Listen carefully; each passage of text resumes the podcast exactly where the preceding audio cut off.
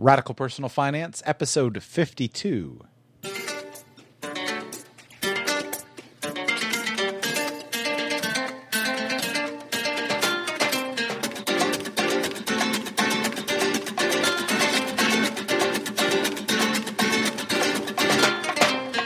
Welcome to the Radical Personal Finance Podcast for today, Tuesday, September the 2nd, 2014. My name is Joshua Sheets, and I'm your host, your guide, your confidant. I can't think of any other adjectives. I'm your host. And today's show is going to be an interview with Craig Matthias from CreateMyIndependence.com.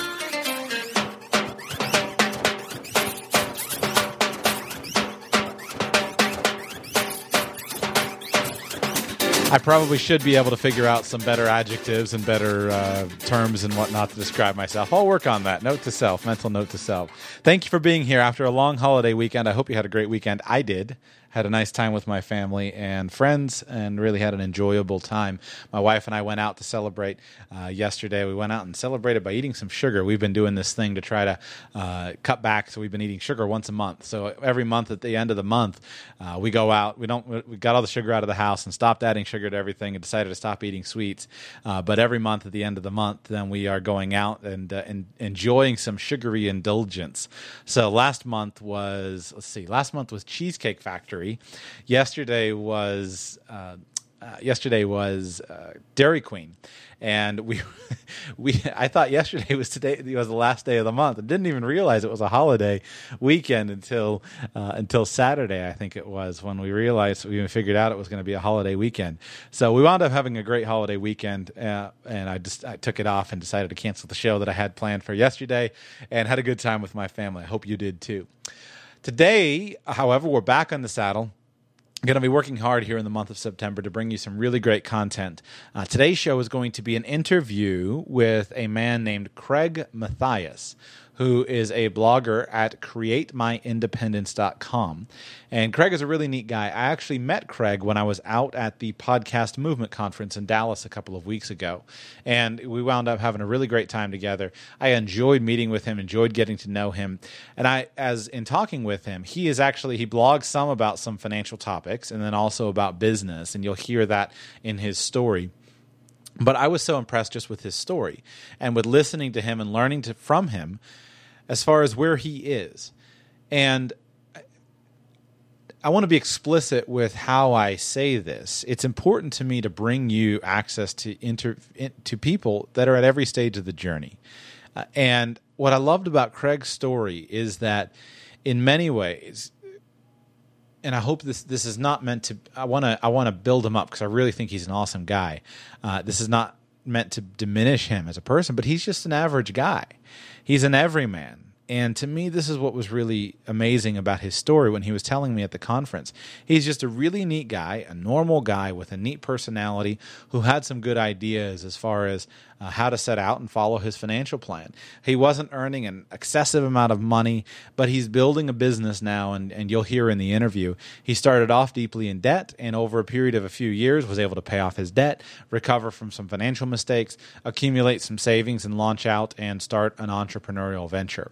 And the tips and strategies and ideas that he shares in the interview are accessible to anybody. There's nothing necessarily special about. Uh, there's nothing necessarily special about his story other than that he set a plan and followed it out. So, uh, really had an enjoyable time with this interview. I hope you like it. I hope that you're able to learn something from it. So, Craig, welcome to the Radical Personal Finance Podcast. I appreciate you being with us today. Definitely. Thanks for having me. What I'd like to start with share with us a little bit about your background, especially as relates to money, so we can know where you're coming from personally. Yeah, so I'm about 30 years old, and when I was growing up, I really like to talk about the two financial influences that I had. They were my dad and my grand my grandpa. And uh, my dad was this real frugal guy that, from my standpoint, it just looked like he was a cheapskate, and it looked like he was no fun because he never would get us the, the cool things that all of the kids in school had and their parents had. And then there was my grandpa who liked to have all these fancy toys. He bought all these fancy cars and trucks and lawnmowers because he was a he was a farmer in his in his early life, and so he had all these cool toys that he liked to take care of and polish up. And I gravitated towards his type of thinking about money, which was buying cool things with it. Shocking.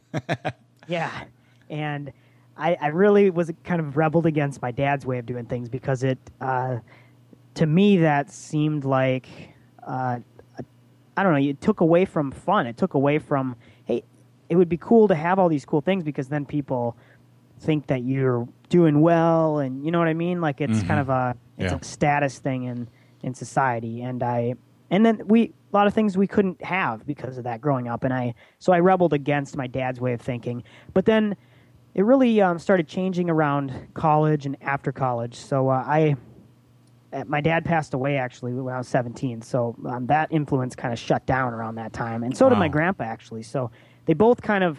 I became an adult at the same time that I didn't have these influences anymore in my life, and my mom was always kind of uh, someone that would that would take take what they would give us what we wanted. Mm-hmm. And so my brother, I saw him getting a little bit spoiled. He had a car sitting in the driveway before he was even 16, you know, whereas I had to buy my own car at least at that point. My dad would, would say, "Hey, you're going to, you know, you're going to buy your own car. We're not giving you a car." But then once he passed away, my mom just gave me the car. Did your dad have? Did your dad do a lot of financial planning? Did he have insurance? Is that why she she was feeling flush? Exactly. My dad did. He had he had a lot of life insurance Good. and he Okay. he set my family up really well. Great. And so my mom had the money to to take care of us. What a, what a legacy. That's great. it was a legacy, but it also spoiled us in those days, and it could have turned out pretty dangerous.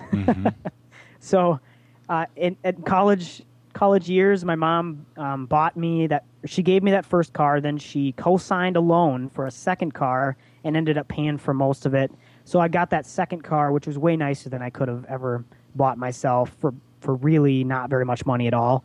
And then went to college. My mom really helped me with that. So all throughout college, I really didn't know what it was like to have to actually pay for things. And then um, when I got out of college, I got my first job, and then I was kind of on my own um, as far as not really relying on my mom anymore. And about nine months later, I took a road trip with a friend and my brother, and all the way down to California from Minnesota. We took my car, the, the paid for car that my mom helped me pay for. I didn't really realize the value of it. Well, that car broke down in, in California, and it needed about $2,000 worth of repairs hmm and being young and stupid, I, I was easily talked into just dumping it and buying a new one. over some repair uh, over a repair bill. Yeah, because they said, hey, you know that two thousand dollar bill will make a great down payment for a new one, Wow. And you you say that to a twenty two year old, Yeah. and boom, It's compelling. sure. Understood. doesn't take long to, to decide to buy a new car. So I decided to buy a new car, one that I couldn't afford, uh, and about two weeks into it, well, let's just say that long story short, I bought a car down there, brought it back, didn't like it, so I traded it up for a better one even yet, and I had a twenty thousand dollar car, hundred percent financed with like a thirty thousand dollar a year salary. So I, just ridiculous. So you're Yeah. nowhere near my one tenth rule. No, that- no, not at all. So that's what started it. I got back here and I I knew how, how big of a how big of damage that car was going to give me because I calculated how much how long it would take me to pay that thing off, even if I threw every dollar I could towards it, and it was going to be years. And um, you know, given my small salary, it, ju- it just really changed things because I I never really liked debt. I guess I got that from my dad. I didn't like the feeling of having debt, and at that point, I knew that wow, this was a big this is a big debt here, twenty thousand dollars, and that changed things. So I, after that, I started looking around. Hey, what can I do to to get out of this? Mm-hmm. Um, I found Dave Ramsey. I started saving money. That was around How the did same how time. did you find Dave? Just turning around on the radio, or did a friend help you out, or how did you find Dave? I think I found him either through the bookshelves at the bookstore, or he at the time had a TV show on. I think it was Fox, Fox Business. Mm-hmm. Yes. he had a the Dave Ramsey show as a TV show. I found it as the TV show, I think, and then I found his radio show. That's great. Started listening that way. Um, so my story's kind of long. It's, it's pretty ridiculous here, but it's throughout a bunch of years here. Um, once I bought that car, I started paying it down, and then it was that was right at, in 2008 when I bought that. So we all know it was coming up next, the the recession. And the company I worked for had to lay off some people early 2009, and I had like $500 in the bank to my name Wow. and 20, 20 some thousand dollars in debt, and I was pretty freaked out. Um, so that that really got me thinking about finance. So I started shopping the bookshelves and stuff. Found Dave Ramsey, and his message really resonated me because it was really a message that I got from my dad when I was younger, which was don't borrow money. Mm-hmm.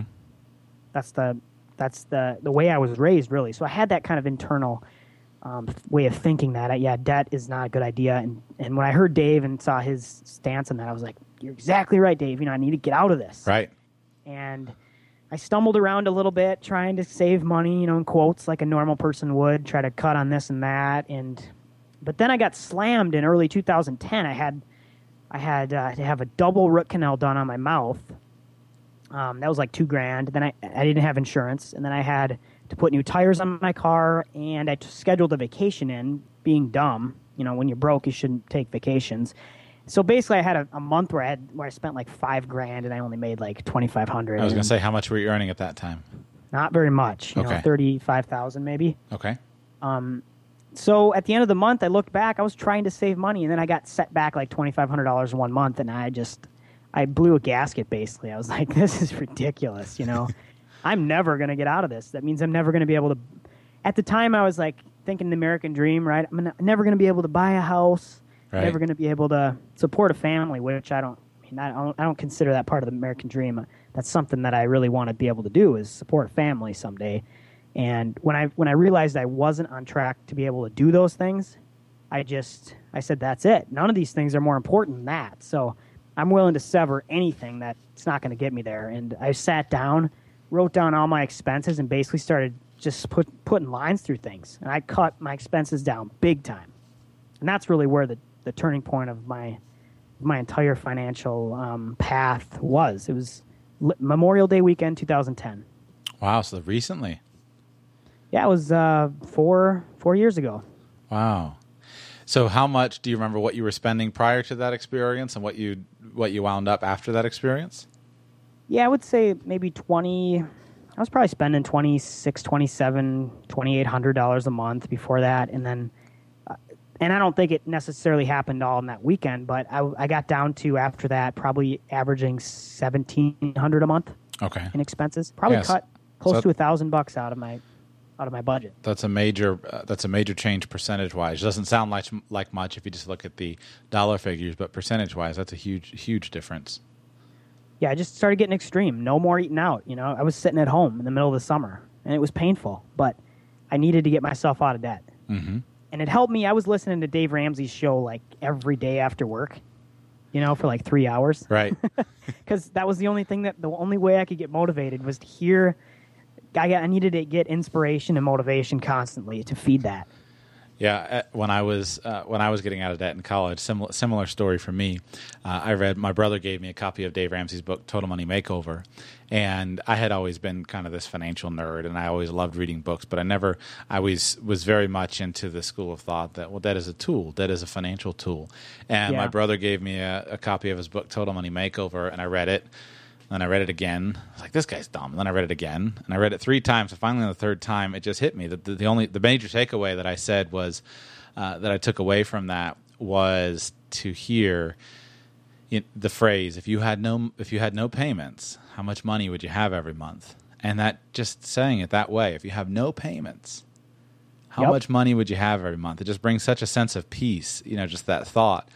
And so I worked an entire year uh, to pay off my student loans, which I went back and found the other day. I had thought there were more, but I wound up there. I think there were about twelve thousand dollars that I had borrowed on student loans.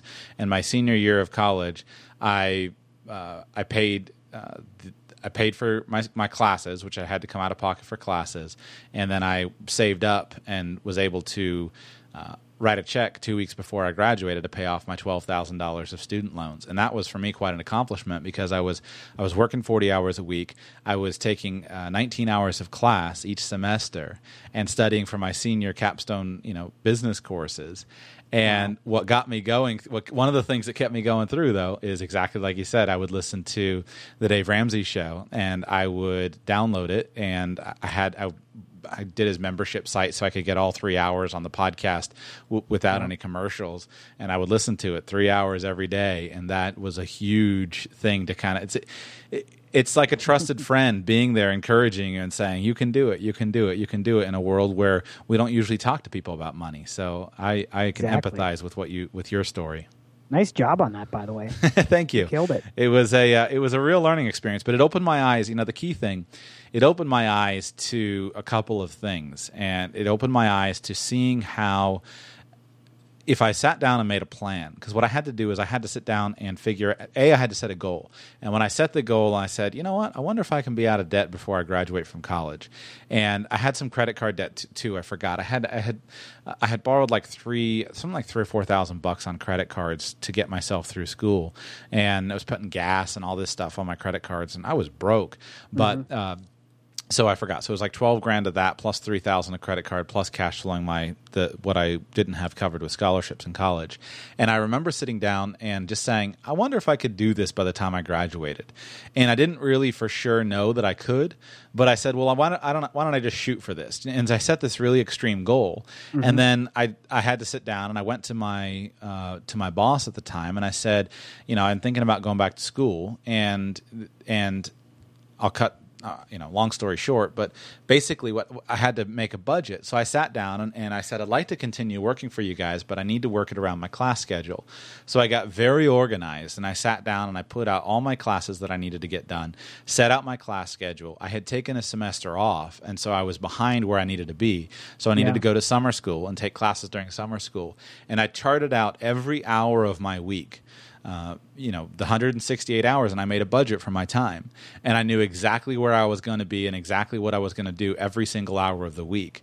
And it wasn't necessarily fun uh, in this sense. I remember there were several times because on sun uh, you know my time i gave myself uh, friday evenings and saturday evenings off. And then i gave myself saturday afternoon for like re- rest and relaxation and then sunday morning sunday morning for church and i gave myself until about 2.30 p.m and then at 2.30 p.m i had to start doing homework. And i remember being so bitter sometimes on sunday afternoons uh, my where i went to school was right on the intracoastal in west palm beach and i would go down to the seawall with my uh, sit on the water with my textbooks and i was like i cannot wait until i don't have to study on a sunday afternoon.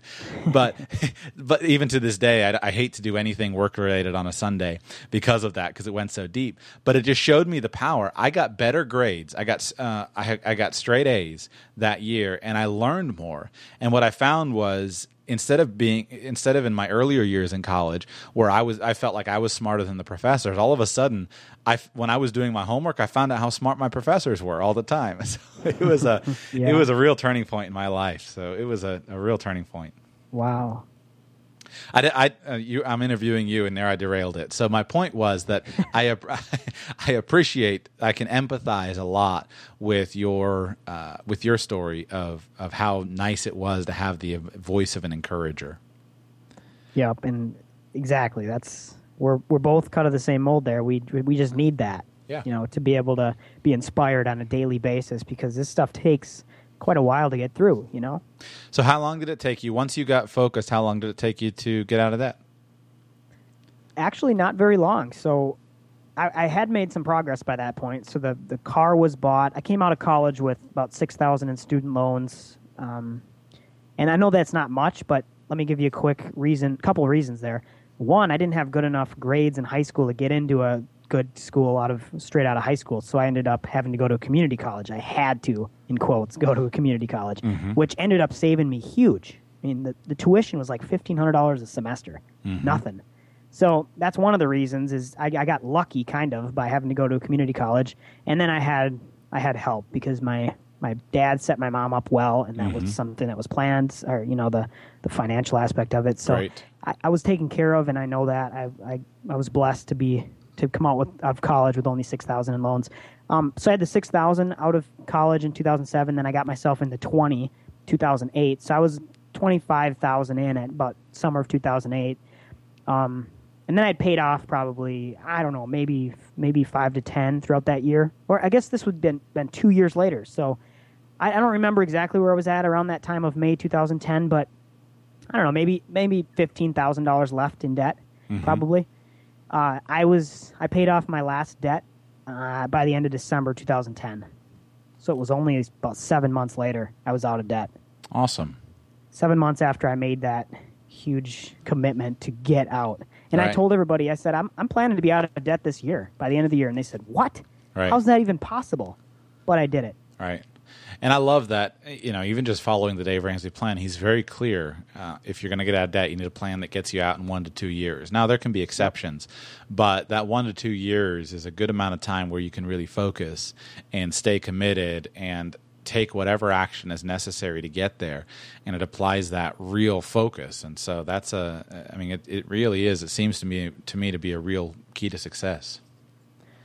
Yeah. So um, So from there, you started saving fifteen percent of your income in growth stock mutual funds. Uh, you know, split evenly between aggressive growth, international growth and income, and uh, uh, growth mutual funds. Right? Started saving fifteen percent. You fully funded your six month emergency fund, and you worked very hard on getting rich and giving it all away. Right? And so now you're continuing to right. You're following the Dave Ramsey plan, right? no, I, I basically stopped right there with the Dave Ramsey plan. That's funny. So what? What then? I, I, and I'm cheating because I know because we we met at Podcast Movement Conference. So how's that for a softball? After you got out of debt, then what? Well, I actually did try to continue with his plan throughout what I thought at the time was baby step 3B. So he basically says get out. I think Dave Ramsey's the best for getting it, helping you get out of debt. I don't think there's anybody out mm-hmm. there better than him. Oh, I absolutely really agreed. believe that. So I think he's great for that. And now you'll find that everybody's going to bash him on the investment side of things. I say whatever, you know, just go do your own thing. Like there's no reason to bash him on that. Yeah, Sure. maybe he's not. That's not his strength. His strength is getting out of debt. So he's got a step after you get out of debt that that's called baby step 3B, and that's basically where you you don't start saving for retirement right away or anything. You what you do is you take that money that you were piling all towards debt and you save it up for a down payment for a house. So I mm-hmm. At the time I thought, "Hey, I think I think a house is next." And I was so against debt at the time that I was thinking, "Hey, I'm to try to uh, save up and pay cash for a house." I had this crazy idea that I could do that, and uh, so I I started piling all this money away for that reason. But then things started changing as far as um, well, let's say I think about a year went by where I was doing that. I was I was going to pile it away probably for a house. A lot of things happened that year. That was 2011. One, I started making a lot more money at work. My income rose by twenty thousand dollars. I think that year alone. Why? What did you do? Um, I just I just rocked it for the company I was working for. I was the it was a small company. We were growing throughout the recession. Uh, we grew from about from 2007 when I started. We had about two uh, four employees, about 200,000 in revenue. Um, when I left in 2013, we had about three and a half million in revenue. So we like over 10xed it. Okay. And were you involved in sales? Like, were you involved in contributing to that revenue? Yeah, I was. I was. I was. I wasn't involved a ton in sales, but I was involved in sales. I was involved in our in our relationships with um, industry partners. I was involved with. I was a team leader. I was. I was the. Op, I became the COO of the company actually. So I was basically internal operations. I ran most of the internal operations, and uh, things were just going well. And my That's boss great. just just started dumping money at me throughout Awesome. that year. It was awesome. And another thing, um, my grandma passed away, and I ended up getting a little bit of an inheritance. wasn't huge, but it was, uh, I think, around ten grand. Mm-hmm. Um, and so, a bunch of things. You know, more money from the company. More. I got this inheritance, and I was out of debt all at the same time. So when you're out of debt, just like Dave Ramsey says, when you don't have payments, all of a sudden you have all this extra money. So throughout that year, uh, all this money started collecting. I'm talking, you know, thousands every month or whatever. It just started collecting, and I I just threw it over to the savings account. I didn't know what to do with it. I thought I was saving for a house. So by the end of the year, that's about when I started my blog. Was the end of 2011. So it was a year after I got out of debt. I believe. I don't. I don't know. I probably had like 30 or 40 grand Mm-hmm. in my savings account. Um, and I was, you know, debt free. So that changed a lot. That changed my life quite a bit. But then throughout that next year, probably 2012, is when I kind of realized, hey, maybe I don't want to buy a house. And I've got um, into this. I don't know. There's, you know, there's a lot of stuff out there I started reading about.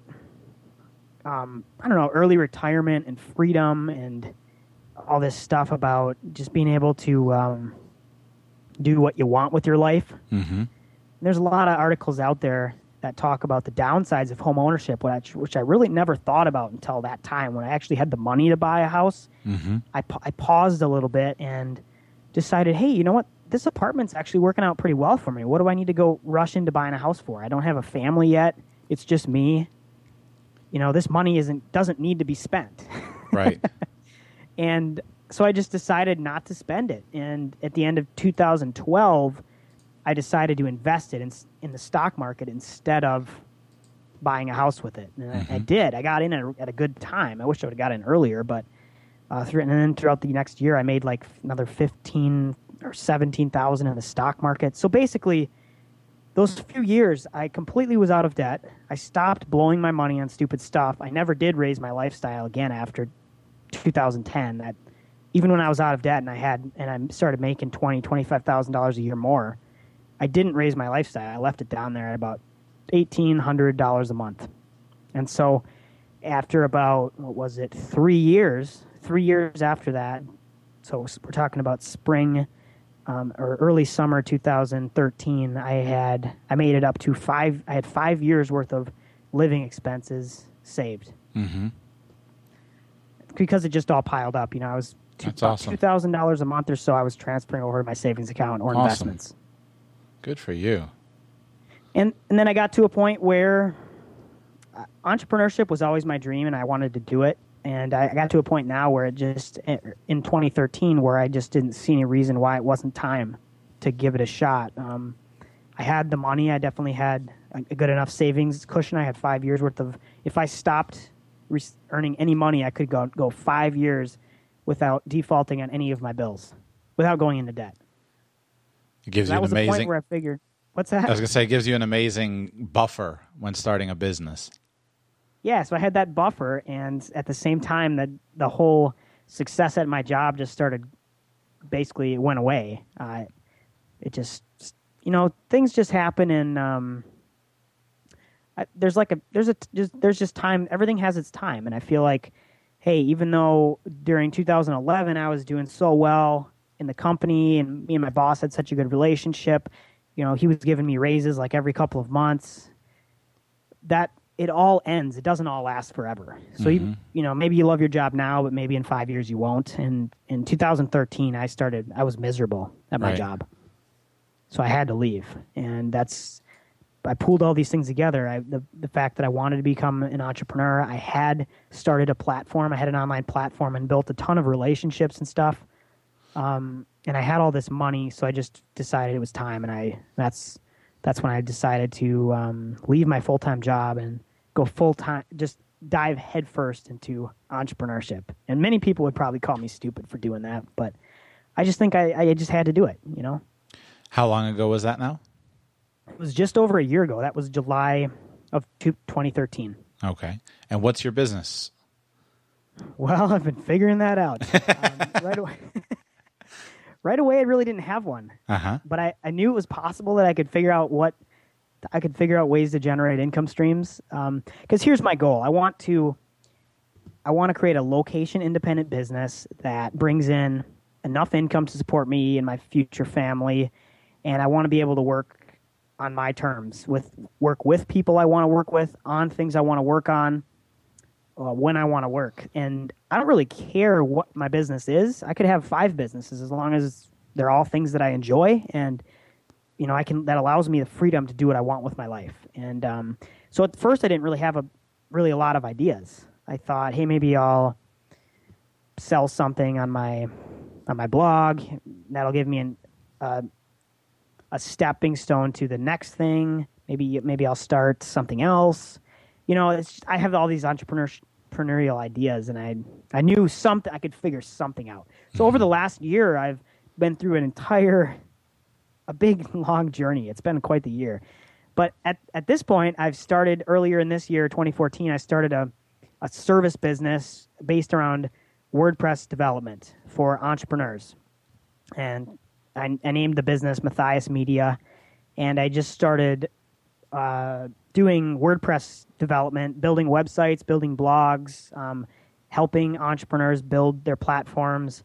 And I also got into helping entrepreneurs create we- uh, membership sites. So there's a whole group of entrepreneurs out there right now that are looking to monetize their plat their online platforms with membership sites, whether it's an online course or it's a a mastermind group or some some kind of an an inner kind of site that's password protected where they they sell access to. Mm-hmm. Huge deal right now out there in, in the entre- online entrepreneur space. I've dabbled into starting to create those web those membership sites for people, and I've gotten pretty darn good at it. And then over this last year now, let's see, what is today is September second, and I've I've made I've generated over twenty thousand dollars in revenue this year so far. That's fantastic. So it's it's coming to a point where it's it's not going to be a heck of a lot farther where I'm going to be able to actually cash flow everything. That's my life fantastic. and my business. Congratulations, Craig. That's awesome. Yeah, thanks. So the cool thing about this is that I can work on my terms. I get to work who I with who I want to, when I want to, from where I want to. So I see a future full of freedom and the ability to spend time with my family, travel. You know, I, this is this is cool stuff. I'm really excited about it. Did you, uh, when you first started, like, did you find yourself? I mean, when you first quit, excuse me, I'm asking the wrong question. When you first quit, did you find yourself just wanting to sit around? Or did you find yourself getting bored and, and like needing to work or wanting to work? Or how did you approach that whole, hey, I'm sick and tired of working, let me just sit around and watch TV all day versus I want to do something productive? You know, I don't think I was ever to the point where I'm sick and tired of working. But let me give you an insight into into the reasons why I, I quit my job. Okay. um, and why I didn't go get another one. Basically, I would go into work every day and I would have to listen to whatever they wanted to me to work on. So it's hey, it's your job and one day we had a meeting and it said values, company values and they were like, "We want you to spend 40 plus hours at the office every week." Mm-hmm. You know, it's not just 40, it's 50 and all this. Like they basically they want you to spend your entire life at the office. And I'm missing out on really good good um, summer days and just beautiful days and I could be spending time with my family, but I have to be there all the time. And there was also other things that were going on like I wasn't feeling respected. There was sometimes the company culture gets to a point where they they write people off for certain things like oh that guy yeah he he failed on that project so I'm not going to give him another one. So basically, there's like this this feeling that you are you're kind of written off, or you're you have you have qualities that are that aren't ideal, and or your faults just come to come to um, people. People tend to focus on your faults. I feel like, Mm-hmm. and you go to work with the same. You're kind of dependent on these the same group of people, the same the same boss that maybe doesn't doesn't um, respect you anymore. And basically, you get to points at these jobs where they can really beat down your sense of worth and your your excitement, your motivation. You don't have it anymore. You just want the day to be over. Mm-hmm. And I, I that's what I was doing. I was going to work feeling like I didn't want to be there, feeling like I had more value than I, than I was offering there. Um, and so I knew that that was it was time to go because every day was making me feel worse and less valuable as a person. And um, why didn't I go get another job? Well, because I wanted to be an entrepreneur Uh, my entire life. That's been my dream. I mowed lawns as a kid, and as a teenager, I had my own little business, and I just loved it. And I compared that to when I was when I got my first job at 16. I was working at Walmart, and I, how do I had to clock in and clock out, and people were always response. You know, I had to be there at certain times every day, and even on the nice days, on the weekends, I'd have to be working. You know, it's just it. The whole thing just sounded terrible to me, and I really haven't enjoyed having somebody have that much control over me my entire life. So, um, I forget where I was even going with this. It's an interesting point because one of the things that I have, uh, I just gave this morning, uh, early this morning, I gave a speech at a Rotary Club uh, over on Palm Beach, and uh, I was invited to speak, and I talked about, uh, I talked about retirement, and the general point of the speech was that retirement is a broken concept, and I was invited, uh, and this this particular group of Rotarians, not all not all Rotarians are this way, but this particular group of Rotarians uh, was in the I would say the upper age band of society. Most of them were established. Most of them, I would say, the average age in the room was about fifties, mid fifties. And my, the person who invited me to speak said, you know, we, we always loved we love to hear from younger people, a younger perspective. And one of the things that I've observed in a lot of the business literature that I read, and a lot of and working with a lot of people that I uh, that I work with and that I talk to, there's a real challenge, a cultural challenge, because everything that you just said is I don't want to use the word stereotypical, but it is I'll use the word typical. Typical of how many uh, you know Gen Y and millennials think is exactly the way that you said. And it seems to me, I frankly do not know how companies can are going to be able to assimilate the culture. Uh, I read, I've read some articles from human resource uh, people, and they're talking about how to assimilate this culture. I don't see how they can do it. The only way I can see it is either either the company is the type of company that is a very self-directed culture where you're you're given more responsibility. Nobody cares what time you come, what time you go. That's why a lot of these startups, a lot of the big tech companies that in order to recruit, you know, attract people, that's what they've that's what they've gone to and it's, you know, it's infamous. Uh, Google is infamous for their work culture. So yep. either the either the company has the culture or it doesn't. And uh, but everything that you just said, just for those who are employers listening, everything that you just said is something I have heard dozens and dozens and dozens of time from millennial financial planning clients. And it's not so much that you don't want to be productive or that you don't want to work or that you don't want to do something or even that you dislike the work. It's largely about the environment. Agreed. And that's that's where I was at. I didn't I was miserable there. It's not that I didn't want to work. I do. Sure. I did want to work. It was that every time I tried something, I got bashed down for it, and and uh, coupled with the fact that I just don't like to have to go clock in at this time, and I don't like the reason the fact that if it's a nice afternoon, I can't just leave, especially if there's nothing important to work on. It's just that right. you got to sit there and look busy. I just hate that. I right. hate having to look busy when I could be doing something else instead. There was a book. Have you ever heard of a book called Why Work Sucks and How to Fix It? No, but I've heard of it. I found this book. It was written back in, I would say, 2006, 2007. And uh, the authors of the book, I need to, I just made a note. I wanted to get them on the show just to interview them. I was interested in this, but I thought this book was going to be the ultimate answer to this problem that, that we're describing. And in, in the book, the, there were two authors. I don't remember their names. I think they were both um, I think there were, it was two ladies, if I remember, and they were human resource consultants. But they were talking about essentially transforming company cultures to what they called a uh, results only work environment, ROWE for the acronym, results only work environment. Yep. And their major success story was going to be the Best Buy corporate culture. And at Best Buy, they had changed, they had come in as, as consultants, evidently, and had completely worked on the Best Buy corporate side. And they said, listen, uh, coming into the office at, at 7 a.m. is not coming in early, and leaving the office at 3 p.m. is not considered leaving early.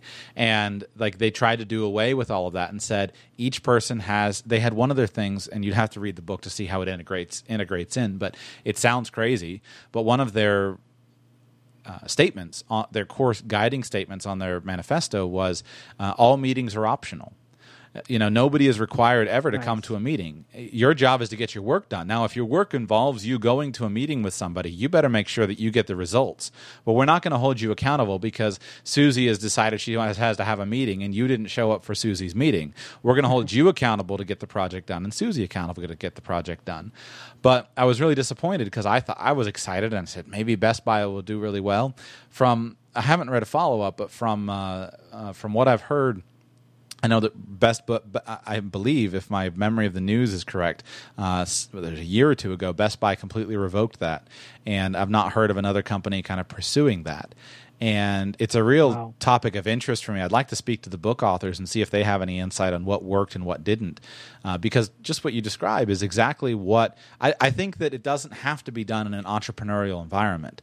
You don't just have to work for yourself to get that, but you do have to have the type of a you have to have the type of job where it is time flexible, and then you have to have the type of corporate culture where you are held responsible for your output and for your results.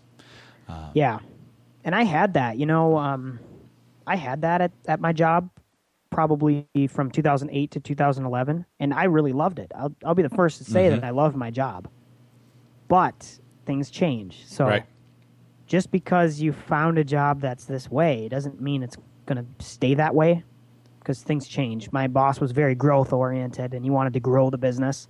So while we were 5 to 10 employees, 5 to 15 employees, I feel like we had this where I just loved going to work. It was very flexible. Uh, we could basically do whatever we want and we were all really a part of the team. We wanted to help grow the business. But then once you get to a certain point, then you got to implement all these policies because well, people aren't aren't coming to work. People are calling in sick all the time. Right. People are slacking off. So now you've got to implement all these policies, and I I feel like that's kind of what happens with bigger organizations. You've you've got so much bureaucracy that it's it just kills everybody's motivation. Right. And and there can be multiple reasons. So for example, if you're an entrepreneur, you lose there's a certain locus of control. There's a certain number of people uh, to whom you can effectively relate. So one person yep. could effectively relate with five to seven people and know what everyone's working on, whether or not they see them or not. But now, if you're supervising 25 people, you're probably beyond your ability to really understand whether everyone's working or not. So you have to have some sort of measuring, you know, tracking device. Yep. And then the second is if you're an entrepreneur and you're growing a business to sell it, one of the things that you would look at when one of the things that you want to look at when you are building the value of a business intentionally to raise so that it's worth more money is having the business systematized. And yep. it, it's a real liability for a for a company if they are very dependent on an employee. So if I were consulting with a business owner, then I would say, "Hey, we've got Craig. He's our star guy okay, that's good. You need to keep Craig, but you need to have Craig write down everything he does. You need to systematize it. So if Craig leaves, we can just grab another one and plug, you know, plug and play, plug another employee into that slot and give yeah. them the manual. But you know what? That's that's a terrible thing. So great, that's a great thing for a business owner, but that's a terrible thing for an employee. Exactly. Because you've been replaced. You've right. been systematized. If you're you're replaceable, that means they can boot you out. They don't have to pay you very much because they can throw somebody else in, give them the manual, and train them right? And, and, that's why there's a constant tension between what's good for employees as the business owner and what's good for the employee. And that's also why uh, it's diff- that's why wages are pressed down because when you can, in my this is my opinion, but what is I've just observed this to be the case. If you can plug and play an employee, then you're not too dependent on. Uh, as an employer, then you're not too dependent on that employee. So if that employee says, "I'm going to organize a strike," okay, done, move, gone, next one. Exactly. But yeah, so as an employee, and then and then and, then I'll I, I want I'll give you the floor because I want to hear from you. Uh, as an employee, that's the reason why you have to develop those unique skills that are and make yourself less replaceable in order to command a higher wage. Yeah, that's the linchpin, right? From Seth Godin, the book Linchpin. Mm-hmm. He talks about this exact topic. I've not read that. You know, this exact concept, Joshua, is probably what made my life miserable at the end of my career with my last job. Hmm. Because what I did was I was the a pretty high level guy in the company where my boss just said, "Hey, you know, do these things, develop this develop this team." And I went off and read the book by Seth Godin called Linchpin, where he says these exact same things. He says, "Hey, yeah, systematizing everything is good for the is good for the business. If you go read e- the E Myth Revisited by mm-hmm. Michael E. Gerber, you're going to see he tells you that as a business owner, you need to systematize the entire thing. Right. Okay. Then you go read read Linchpin by Seth Godin, and he flips that completely on. It completely flips that around and says that's going to cause your employees not to be motivated. Mm-hmm. And so he says, as a business, what you want to do is you want to give your employees opportunities to be linchpins. You want to give them you want to motivate them you want to um, put them in positions where they can actually use their brain they're going to be better employees that way they're going to be more mm-hmm. they're going to be happier they're going to be more motivated and i took that approach and i said yeah okay we could systematize everything or we could set up our team in a way that gives our gives our team uh, some motivation we give them opportunities to grow in their role and all that. And that's I I really restructured a lot on our team to give our employees, even if they weren't maybe the perfect fit for a specific role, I gave them the opportunity to learn how to how to be better at that. So I gave mm-hmm. them a wide range, a wider range of of opportunities, a wider range of roles to of things to do and things to grow into, and that motivated our team a lot. But my boss saw that. He said, "What? Why is such and such working on this? You know, they're they're supposed to be just doing this." And basically, it, it caused a big problem. And I fought back and I said, "Well, I believe that this this is what motivates them. This is we're giving them opportunity to learn, growth. Um, they have they have all this opportunity and stuff." And my boss said, "No, I don't want them to have opportunity. Right. I want them to just do their job." Right. And basically, there was this clash because I wanted to do things the Seth Godin way. He wanted to do things where we just put people in their little box and have them churn out their results without any growth opportunity. I didn't I didn't agree with that. And basically I got myself in some hot water there where my boss said, "You know what, Craig's I'm not even going to deal with Craig. He just goes off and does these things and I don't agree with them and so basically I just I had to leave." So it's funny how there there's a lot of those things are at odds with each other in in ways big enough that you can get yourself in big trouble by by executing on them. Majorly. Have you read Daniel Pink's book Drive? No, I haven't. So you might enjoy that. I haven't read Linchpin. I just added it to my to my list. But uh, I remember Dan, uh, there's an author named Daniel Pink who wrote a book called Drive, and the subtitle uh, was the surprising truth about what really motivates us, or like or something like that. The surprising truth about motivation, something something along those lines. Okay. But one of the things that he really clarified, he did a lot of research into what motivates people, uh, especially and including uh, em- employees, and he found, and one of the things that you find. Hang on, my computer's ringing. Uh, one of the things that you find is that these with employees employers often think that employees just want more money but what he yep. found is that the primary drivers of what people want is autonomy mastery and a sense of purpose yep. And if people can achieve autonomy mastery and a sense of purpose then they're able to they're able to be motivated. And the external wage is less of a factor. It's not a, it's not that it's not a factor but it's much less of a factor than uh, is a sense of autonomy autonomy mastery and purpose. And i think it applies directly to what you're saying is that you have that constant tussle and I don't know how to resolve it for businesses. Something I, I, think about it a lot, but I certainly haven't been able to wrap my mind around it as far as how you can possibly do it. I do think that maybe there's a way to combine them if you through the use of uh, technology in some way. So, for example, applying the concept of systematizing everything and finding a technological way to, to make those systems efficient and documented, and then providing employees with you know or, or employees with a greater degree of autonomy and mastery and, and a sense of purpose. But I, I, don't know. I can't figure it out. yeah, I don't know either. It's something I do think about, but I've applied it to retirement. It's interesting because I really don't think I really. I mean, there. Are, yes, there are those who do want to retire, but in what I hear in your story is it's not so much about retiring and sitting around and doing nothing. It's more about having a sense of autonomy and a decision, the ability. Uh, the example that stands out to me that I remember from you know why work sucks and how to fix it was they used the example of, of Saturday morning. You know that the way that we approach Saturday morning, where when most of us we have things we want to get done on a Saturday morning, we, and some of them are fun and some of them are work things we need to get done, and but if we're sitting down eating blueberry pancakes on Saturday morning, we're adults. We get to choose whether or not I want to sit down and, and, continue eating these blueberry pancakes and do my work later, or if I want to play in the morning and work in the afternoon, or if I want to work first and play later. We get yep. to choose. But in many ways, the corporate environment seems to hamper that choice. Exactly. and, you know, I. That's exactly the reason why I chose to.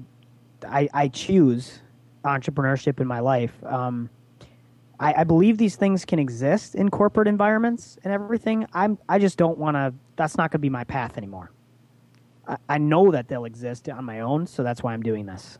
You know, Um, and I'm not saying entrepreneurship is for everyone. It's not, and you can you can probably accomplish these things by being an employee too. It's just that I'm taking this this other route. You know what I mean? All right.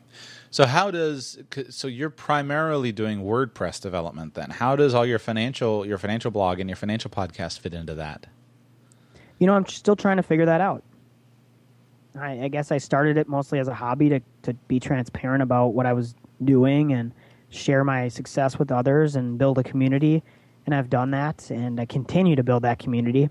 And I, I am struggling on how to kind of merge that in, um, because what I've found is that that that platform, uh, it's it's very people really like it, but they're not necessarily in the market to buy anything from me, and I, I don't necessarily have anything to sell them that's going to be really valuable in that, or that they're going to be willing to pay a lot for in that space. Right. So it's been kind of a, a side kind of deal. Um, it does help me create and build my network, which is the foundation of where I've been able to build all this. I've the only reason I've been able to build my own business is because of that blog and podcast network that I've built. Because a business takes you need to have customers, you need to have a network mm-hmm. of people. You can't exist in a vacuum and make money in a business. You have to it's people. Business is is dealing with people. You're selling things to people, and that's how I find my people is through my activities through through the blog, podcast, and and all that.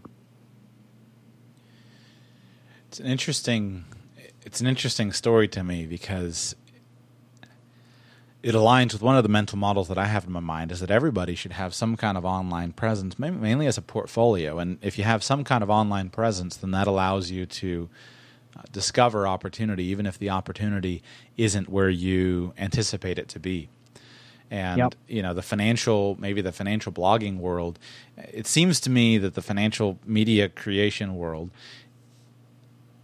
is a way that some people could make a business but it's a very tough business to build Agreed. and and that's not the primary benefit of you know everyone making a million dollars with ads on their financial blog on their get out of debt blog is probably not the primary thing but that that still that doesn't mean that you shouldn't uh, do it. Exposure creates opportunity. So it's interesting to hear you say that. Yeah. So the, I mean, I, I couldn't have done this without that, but it doesn't necessarily pay my bills by itself now. Right. You know, it, it gave me all the skills. So I'm talking about WordPress development and all this. The, everything that I've used to, to generate over $20,000 in revenue so far this year is because I learned all that because I went out and started my own blog and my own podcast and started building things it was all that I, I learned all these from that. So even if it's not going to generate, even if your project that you go out and create isn't going to generate money by itself, it's going to teach you lessons that you can then use to go monetize. One of the criticisms, a lot of times in the financial independence early retirement community, one of the criticisms is that young 20 something year old males often have this idea that somehow they can live on these tiny budgets you know, forever, and they figure out and say, well, look, I can live on seventeen hundred dollars a month, so therefore, uh, you know, the the the four percent rule says, well, if I can live on seventeen hundred dollars a month, I only need, you know, in that case, it'd be five hundred thousand dollars. But uh, you know, let's say I, can, I only need hundred thousand dollars of savings, and I'm set. I'm financially independent for the rest of my life. And a lot of older people will kind of shake their head and say, "Well, you don't quite know what um, you don't quite know what's around the corner." So, but you took the leap and you said, well, that's okay. I've got money. Uh, what have you learned as far as taking that leap? And at the beginning, were you specifically saying, well, that's it. I'm financially independent. I'm not going to work. Or were you just saying, it's okay if I spend some money while I figure something new out? Yeah, the second one. And I, by the way, I never ever admit, I never claimed to be financially independent because I only had five years worth of mm-hmm. ex- living expenses saved up. And the 4% rule or whatever would, would say that you need tw- 25 years right. of living expenses right. saved up or in investments at, you know, and re- withdrawing at 4% a year. So I only had a fifth of what I actually would have needed to be financially independent for the rest of my life. Um, yeah, I never claimed to to not be spending down. I was open about it when I did it. I said, "Yeah, this is going to cost me money. I'm going to have to pull it out of savings. I'm going to have to live off savings for a while." But I'm going to figure this out. And my goal isn't isn't to not work. My goal is to work independently, earning my income independent of any job or employer. So my my goal was to build up independent income sources equal to that of my expenses so that I wouldn't have to dip into savings anymore. I could leave my money in, in investments and I would cash flow my life through independent income sources. And so, yeah, I did have those expectations. Hey, this may take a year, this may take two years. So I kind of said, okay, well, that's going to burn through, you know, whatever, $20,000. And mm-hmm. this $20,000 I'm going to set aside to, to fund my life with while I build this business. I feel the reason I I pulled that out because you did mention that earlier, but I feel like this is a theme that I don't know what to call it, but I spoke about it even just this morning in my in my speech. And one of the things that I'm not a fan of having all the money tucked away in retirement accounts. Uh, because Agreed. and I'm interested. Do you have you invested heavily in your retirement accounts? Is all your money in your 401k? Is all your money out of your 401k? How do you have your your money saved right now? I don't have a dollar in any retirement account. Interesting. Uh, so I like that in in many ways, and and sometimes I worry about getting the reputation as like the anti IRA guy because I'm not anti IRA, but the problem is is that if you have access to capital, and that capital could take various forms, but if you have access to capital, then you can develop other options. And just the ability to get your hands on your money when you need it without having to bend over backwards and go through all this uh, you know rigmarole of of doing yep. some backdoor, you know, account distribution, which is perfectly legitimate. I have no problem with it. Yeah. But but it's got to work in the situation. Like it's got to be in your financial plan to do that. But so many young people sometimes I've I've worked with clients and, and even this was I, I I made this mistake myself in starting my in starting my new business. I yep. screwed up. And I and and I uh, at the time that so a, I, I saved heavily in retirement accounts and in in deferred in defer, various deferred investments. Then B, uh, I bought a house, and when I bought a house, I was very, I you know made my choice very carefully. I knew exactly what I wanted, um, but I wrote a check for fifty grand into the house, and that wiped out a good amount of my savings that I had saved. Yep. Well, then all of a sudden, you know, I wound up in this kind of this, uh, you know, a year ago, wound up with this. Uh, very mixed up, uh, you know, plan to all of a sudden start a business uh, in a different business and close a lucrative financial planning practice. And that really hurt me because I had to decide well, I could pull money from retirement accounts. Uh, I've got a certain amount of savings, but I didn't have enough savings to be really comfortable with just living on savings. And so I had to go and figure out a new plan because I wasn't willing to give up on the plan, but I had to go and figure out other sources of income that were going to pay my bills. And I'll tell you, if I had known, if I had known that my life was going to take the turn that it was, that it was, then I, I, sure would I sure would prefer to have my 50 grand back in my checking account because it gives you options. Mm-hmm. And the yeah. thing about it is that what I like about it is that if one of the financial planning concepts. I won't call it a retirement planning because uh, one of the financial planning concepts that I think we should develop more heavily is just that if we have access to capital throughout our lifetime, then that capital can be the account that funds our activities. And we can work at a job, fund the capital account, use the capital account to launch a business. It's taken you, let's call it, let's say it takes you a year and a half, two years to be cash flow positive. Then in the third year, you start to be able to save money again, increase that capital account. But then, you know, assuming that business goes well, you can change in another few years and change to something else.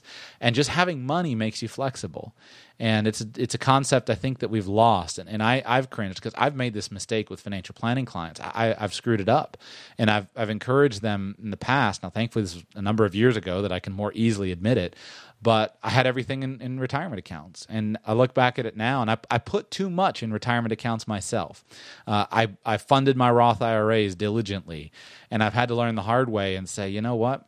I wish I had some of that cash. Now I could go get it, uh, and I could pull the money out of the Roth, but I often wish that I didn't have so much in retirement accounts and that I had more liquid money.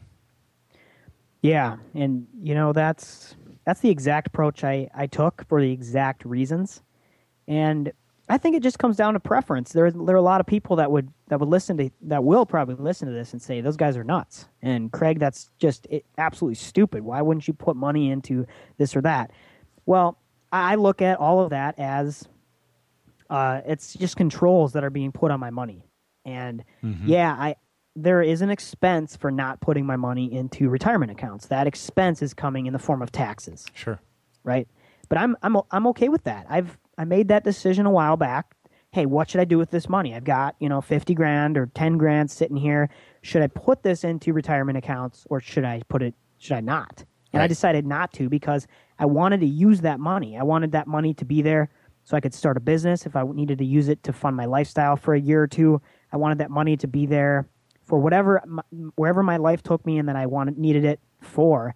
I wanted it to be there. And I know that just like you said, if you if you put it into your 401k, you put it into your IRA, well then you've got controls put on it. You you've got to work around their schedule on getting it out. You've got to wait till you're 59 and a half, whatever. You know, you all of a sudden you put controls on your money. And yeah, you get a tax break, but you've got controls. It's not it's not just a, a it's a give and take. You're you're giving up control of your money and you're and in return you're getting no taxes on it. You know what I mean? It's like it's I think we talked about this down in Dallas a couple weeks ago. There's just no one way to do this, and I think that's what irritates both of us so much about this is that everybody says you have to put money in your reti- in your retirement accounts. Mm-hmm. And I think it, it just depends. It depends on what's more important to you, saving on taxes or freedom, having freedom of that cash. Right. Uh, Do you have any idea how much financially, absent living expenses, but uh, have you like have you invested in yourself to build your business? Have you bought books? Have you bought bought Yep. courses? Have you gone Yeah. to school? Like have you how much have you invested in starting your business? This year alone, I've I've spent eight thousand in business expenses. Okay, wow. So probably probably 10, 10,000, 10, 12, 10, 12,000 total. So the key here, and there's no easy way to make an accurate calculation of this because at the end of the day, we're combining two things that are not necessarily comparable. We're combining passive investments, you know, doing something like buying a mutual fund and the return that you could get there, or the return on equity with uh, buying shares in a company, and then the return on your personal equity and the return on your your sweat equity. But to, if we were going to accurately compare them, then one of the things that we would do is we would compare the cost of the tax on not using those other def, you know deferred accounts and then the rate of return that you could earn and then the rate of return that you can earn on your skills on investing in your own in your own business uh, Yeah. do you feel comfortable that your rate of return that you can earn on your own business is, might be higher than what you could earn on a, a diversified index fund of publicly traded securities Yeah, I, I think so, but you know that's not really how I how I'm thinking about this right now. Um, It's more, hey, if I earn a thousand dollars more putting this money in the the market versus my business, that's it's not really what it's about for me. What it's about for me is that I get to I get to use I get to have it there, peace of mind. Um, I get to have it there if I need it, which is great. I love like to have my money. There's just a certain peace of mind when you have cash in the bank. It's it it gives you a peace of mind. And um, the way I think about it is, I just want to move my bills. What's important to me is moving my business forward, um, and that's not necessarily everything. Doesn't become about about this about making. It doesn't all become about money. Sometimes, sometimes what you're doing with your life and your purpose and your peace of mind is is is as is more important than money. And so I don't I don't tend to focus. I can tell you right now, I don't have any money in, even in the stock market right now. All my money is sitting in my savings account. And I know that's you're gonna. There's more people that would say, "Hey, Craig, you're stupid. What are you doing?" Uh, I'm not sure what I'm gonna what I want to do with my money right now. It's I, I'm I'm not stressing out about oh it's not making money in the stock market because it's there for my peace of mind for my I, I feel good knowing that my income is un, is not steady right now. I, I know that I would freak out if the market took a tank and half my money went with it. I would freak out, Right. and this is not the time for that kind of freak out. So, money's sitting in savings where it can't be dwindled away from the stock market. And yeah, I'm not missing out on some returns, but it's peace of mind. I feel comfortable and safe knowing that my assets are are, are safe right now. They're not going to stay in my savings account for the rest of my life, but right now, as I get my business started, get my cash flow built up, the the big opportunity right now is not to make 10% in the market this year. The big opportunity is take my business from 20,000 to 50,000 this year. right Market's not going to make me 30,000 this year. I mean, it could, but it, it most likely wouldn't, won't. That's like a really small chance. But to make 30 in my business is, is very possible. So I need to focus on that and not on, you know what I mean? It's, I think there's more opportunity in, in, if, I don't know if this is the question you asked, but I believe there's more opportunity to make money through a business, at least if you don't have a ton of money. If you got 500 grand, maybe it's, maybe it's easier for you to invest it and make, you know, but who has 500 grand sitting around? Not me. Right. If you if you do go put it in the market, you know, kick back and go retire. But if you don't, then I, I believe it's probably it's a it's a good idea to just go generate income through a business. And I think that's a even a better opportunity than maybe making ten percent off your money in the market. Right. When you run the numbers, and if you run conservative conservative numbers, there's never been there's a I don't want to make a, an absolute statement. I want to make an accurate statement business is what ultimately creates wealth. Yep. But business is what ultimately creates wealth. And let's just use publicly traded uh, companies as a instead of talking about privately traded companies because there are many opportunities in the private and the in private business as well It's for investment. But in publicly traded companies, the big returns have usually already been made. And that's why there's an initial public offering. So the initial public offering is the way for the generally, and I'm, this is a generalization. There are many other reasons, but an initial public offering of of the shares of a publicly traded company is made so that the founder of the company can cash out. You know, what, let's use like Mark Zuckerberg. Okay, he the Facebook guy, he cashed out on his IPO, and so now he's been able to diversify his risk. But he didn't. He's not going. He's never going to make as much money as he made building Facebook in the first place.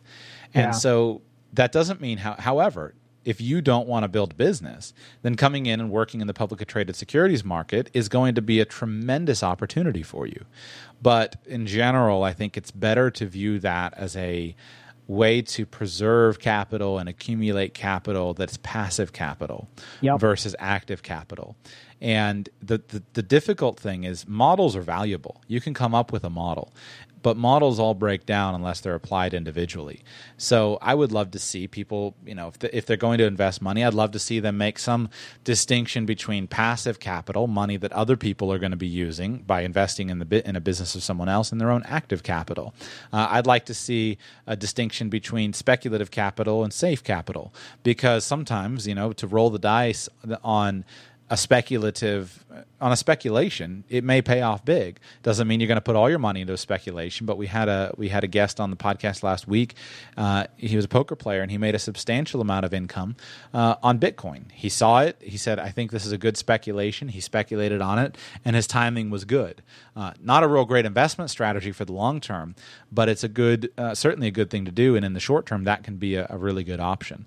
So we need we need to explore and develop some better models for how to view these things and not and there's nothing wrong with publicly traded securities, but they're not going to get you rich. They're going to preserve the capital that you've built through your own business or through your own employment.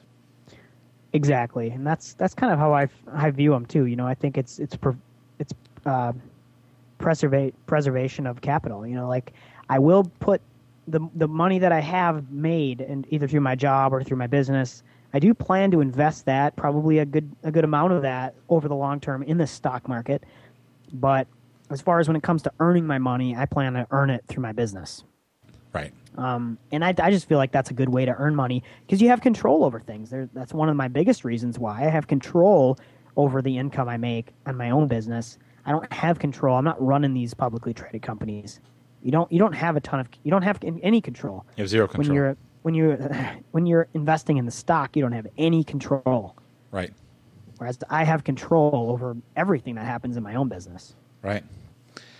Excellent points, all. Um, anything else you want to add here uh, specifically? Then uh, and then I'll ask you to pimp your site so we see if we can get you some more uh, some listeners to your podcast and and your uh, your blog. Anything else that you want to add though?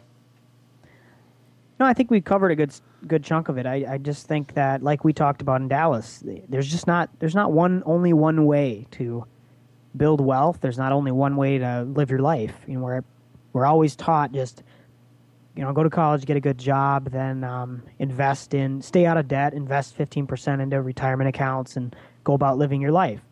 uh, there's not one way to do it. And I, as as you can see, I'm choosing a different way to do things. I mean, I'm not doing any of those traditional things. I'm not staying in a job. I'm not investing in retirement accounts. And I'm and I when I was saving money, which I will be saving again soon, I don't stop at 15%. I go all the way up to as much savings as I can. If I can save 60, I save 60. And whereas this last year I saved zero. In fact, I've burned through some of my savings. So there's just not one way to do it. There's it, it's just what works for you. Um, just make sure that you do what's what's true to yourself and don't just follow other people's other people's rules for your life. The only wrong way to do something is is a, the only wrong strategy or plan is a strategy or plan that you can't defend. That'd be my thought. And it's kind of a clumsy way to say it, but what I mean is that I often, you know, when I was a younger financial advisor, I would have told you, I said, Craig, crazy. You have all this, you know, this money. You gotta, you gotta get this money out of your checking account. Like it's just sitting here. It's beating away at inflation. Um, because that was what I was taught and that was what I took on. But then I, I did, I learned, I grew, and I recognized that my primary job was a lot of times just to as a just try to try to poke people and see if they uh, see if they had a plan and if a client had a plan, whatever that plan was, then that's fine. So there's a big difference between having a hundred thousand bucks sitting in the bank, losing pace to inflation, earning 0.0 nothing you know percent rate of of interest. There's a big difference between having that there because you just simply haven't found the right investment opportunity, and having it sit there because you're just lazy and haven't you know haven't wanted to think about it. And so the key is having a plan that makes sense. And there are many plans that make sense uh, as long as they're thought through and, and the best plan at any time. And the plan will change as time goes on. So you make a, you make a valid point, and I agree. Uh, if we can if we can teach people, you know, if we can not just tell people, we'll, we'll steal the fish analogy. If we can't just tell people do this, but rather we can explain to them, here's why you do this, then instead of having to follow a guru who is by definition limited because they're talking to everybody, mm-hmm. then we can teach people how to become their own guru through self development. And that's really that's really the message that I that I love. Yep, exactly. Website address for your uh, for your businesses and for your financial blogs. Uh, what are your website addresses? CreateMyIndependence.com. That's my blog and my podcast and I talk about creating independence. So I mix personal finance in with business. Um, it was initially more a lot more personal finance related as I built up my savings and built up my financial independence, even if it was only partial financial independence. But now it's steering much more towards business as it relates to creating independent income so that you can take your life in the direction that you want to take it in. Right. That's createmyindependence.com. And then I've also got Mathias Media, M A T H I A S it's not a heck of a lot there, but that's my business website. Go learn more there. Awesome. Craig, thanks so much for coming on the show. I appreciate it. You're welcome. Thanks for having me. It's been fun. And that's the interview. Told you it would be good, right?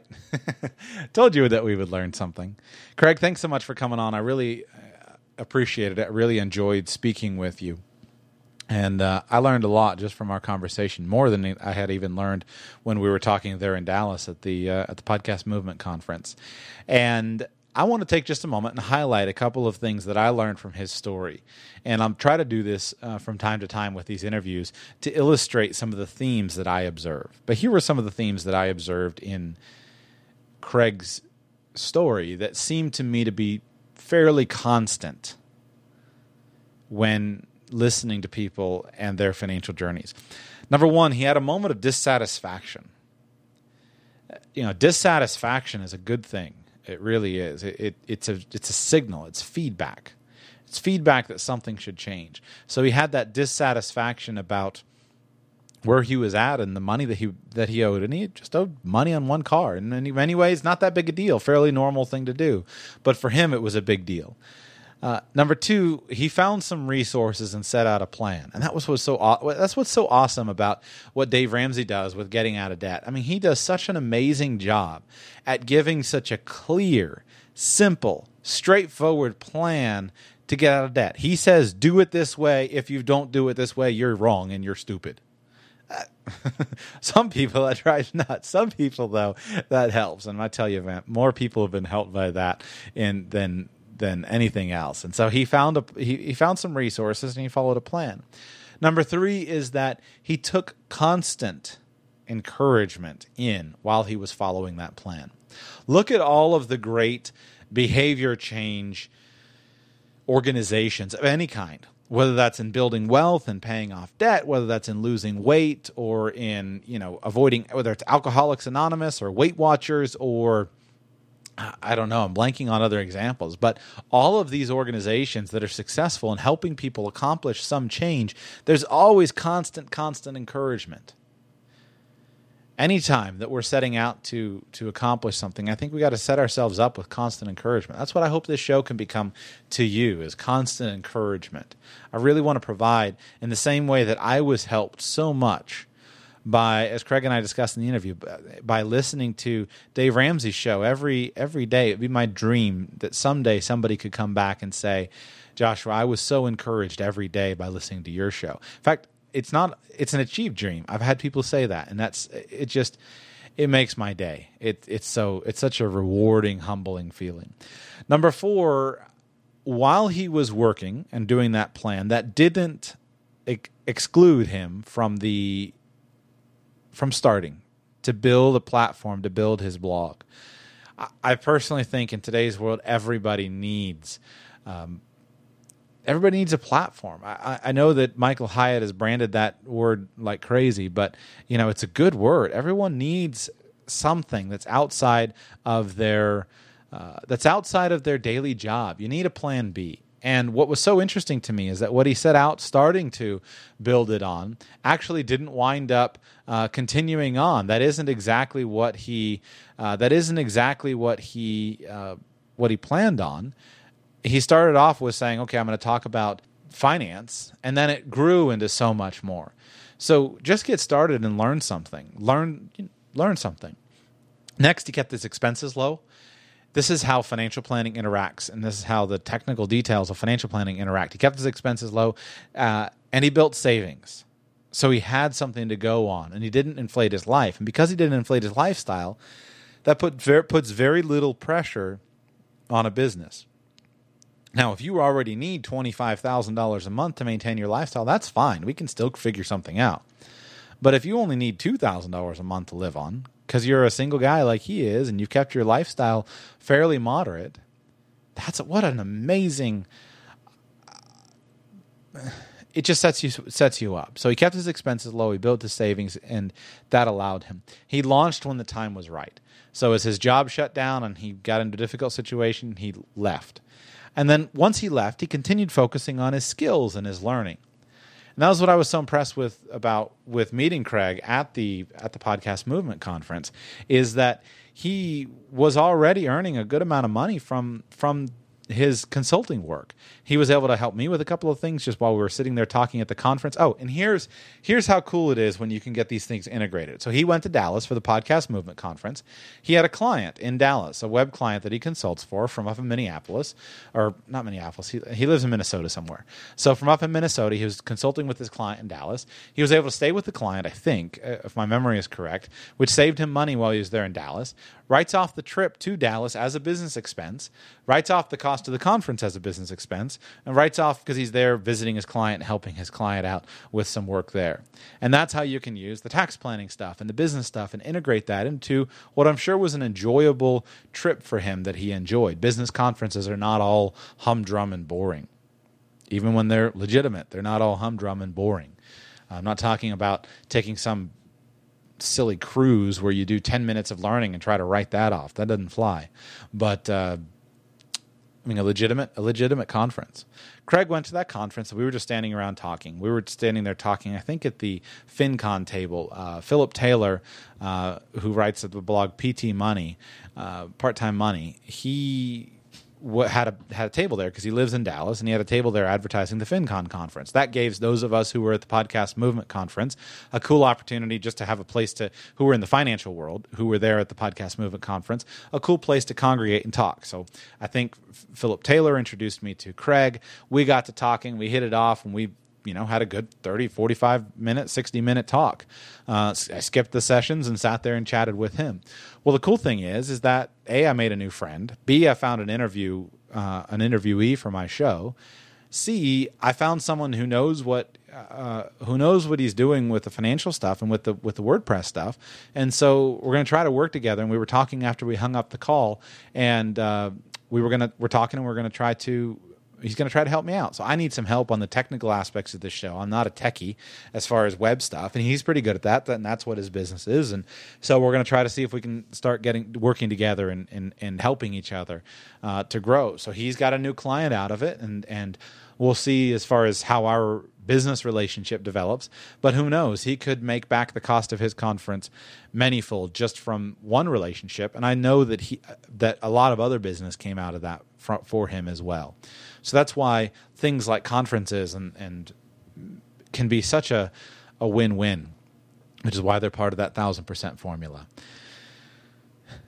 I think. Oh, last. Oh, uh, I was going to say that's all I wanted to share on on the Craig interview. I do have one more thing real quick, and then I'm going to give you just a quick update on the show, what you can expect for the month of September, and then we're out of here for for today. Um, after we were talking, uh, after we hung up the uh, from the Skype call, then was talking with Craig, and he was saying, "Oh man, I forgot we should have set up something." So we talked and we figured out, and we decided to set up something as uh, just for you, the audience, uh, for him coming on. Uh, Craig runs at his site, which is www.createmyindependence.com. At his site, he has he has a blog, he has a podcast, and he's got some courses that he does. He's got some resources and some webinars about building the building his site. And so what he decided to do is to offer a webinar for the Radical Personal Finance audience. It's going to be a live webinar. Uh, he sent me the date. It's going to he's going to do it on Monday, September 8th in the evening at, at 9 Eastern, 8 Central, if you're in the United States. Go to www.createmyindependence.com slash RPF. Create my www.create my he told me you got to get the www in there. Createmyindependence.com slash RPF for radical personal finance. And he's going to be doing a webinar called the seven steps to creating and growing a business from your blog. And so this is some of his learnings. You can see what he's done. He's grown he's created and grown a business from his blog. And he's uh, I've spent some time talking with him. He's done a lot of studies, done a lot of research, and I think that would be a really great opportunity. And he's developed a course from it. Uh, he showed me what he will present in the webinar, sent me a copy of it. Looks like it's going to be an awesome uh, information for free, and then he's got a course at the end of it that he uh, sells as well uh, that will have more information. So if you're interested in that webinar, make sure to check it out. It's at www.createmyindependence.com slash RPF. Really looks like a like looks like a good uh, a good guy a good offering. He sent me the info to the course here to uh, check it out and and see what his course is that he sells. Uh, I'm going to check that out myself and hmm, see if I can get some tips out of there. So that's it for the interview. Last thing, update on the show. Want to thank you guys for listening. It was an awesome month last month. We doubled the the listenership from the first month of the show here, which was July. So last month, August, um, we wound up with 42,838 downloads of the show. And that was just awesome. And last week, we've averaged uh, almost 2,000 downloads a day, which is tremendous. I have gotten so much good feedback from you guys of emails, the reviews, things like that. Like I told you on last week, uh, hit the, we wound up, we are able to hit the front page of iTunes, which was a really cool, uh, a really cool I never could have dreamed of that. So I thank each and every one of you who is listening. I thank each and every one of you who has told a friend. Uh, I would ask you if you have enjoyed this, tell a friend. Uh, that would be how we can continue to grow the show. And that's my dream is to grow the show and help people. And the more we can grow it the more that'll you know we can figure out some way that it can free me up to spend more time tightening things up doing a better job editing the shows doing a better job being very concise. And it's just been so far so good. It's been awesome. And so i just want to thank you for that. Here in the month of september i'm going to be traveling for the last two weeks of september. So normal shows this week and next week i'll be in town with normal shows. I got a bunch of interviews lined up, and then I will be gone from the 15th through the end of the month. I'm going to do my best to leave you some shows during that time. I'll be going out to New Orleans for FinCon. Uh, FinCon 14 in New Orleans, which is formerly the Financial Bloggers Conference. It'll be really interesting. I'm looking forward to that. And then the week after that, I will be up in Pennsylvania at the American College where I will be finishing. This is the final requirement for my master's degree in financial planning, which is something I've been wanting to finish up. So I've got to go up there for a residency requirement, and then I will be back. I will try do my best to leave you with shows during that time. What I expect to do is I expect to leave you with some interview shows that hopefully I'll be able to record between now and the time I leave for New Orleans, and then I will also leave you with some other shows that'll be pre-recorded, and also including hopefully some book reviews. I'm going to do some book reviews for you guys uh, of some of my books that I really like, books that I didn't, and uh, leave that for you. And uh, they'll probably be shorter, maybe so, maybe not. I haven't recorded them yet, but that'll give you something to listen to while I'm gone for those two weeks in September. And I just want to say again, thank you. Appreciate each and every one of you. Cheers.